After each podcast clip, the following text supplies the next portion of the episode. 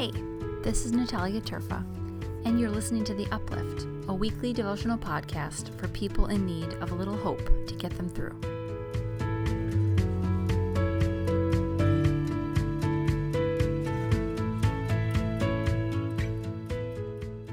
Hey, Uplifters.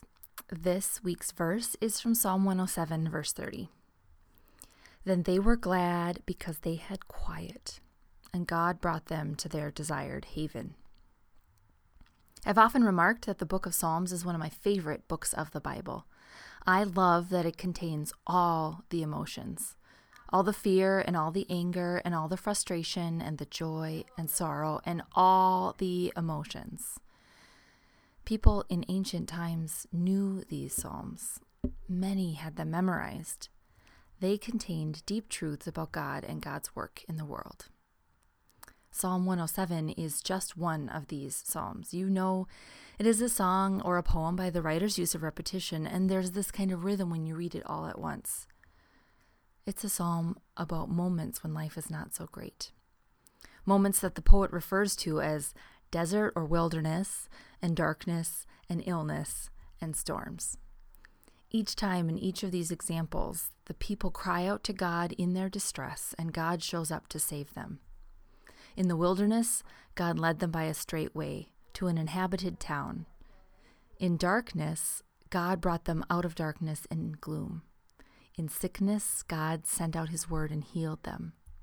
And in the storms, God made the storm be still. God keeps showing up. And every time they cry out, God shows up again. And then, verse 30 Then they were glad because they had quiet. God had brought them to their desired haven. Oh, how this verse has just stuck with me. The Hebrew words make it even better, in my opinion. They were glad. That word samach means rejoiced. They were delighted. They rejoiced. It's more than just being happy, but about being brightened up by something.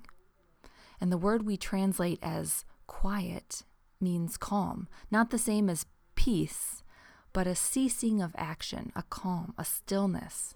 They were delighted because God calmed things down. And then God brought them to their desired haven. That word that we translate as haven is only found here only in this psalm, in the whole Bible. This is the only time it's used. It means harbor or refuge, like a seaport. The word it comes from means to be enclosed. See, God brings them to a place where they are safe, like a harbor, where they are closed off from the stormy sea, where things can be calm. Isn't that just a lovely image? It's no wonder the psalmist says over and over, Let them thank the Lord for his steadfast love. This is what it means to be loved by God, to be a child of God. It means rescue and freedom and healing and calm. Despite all the things that go wrong that cause us distress, the love of God is steadfast, steady, and brings us out of distress into a safe haven.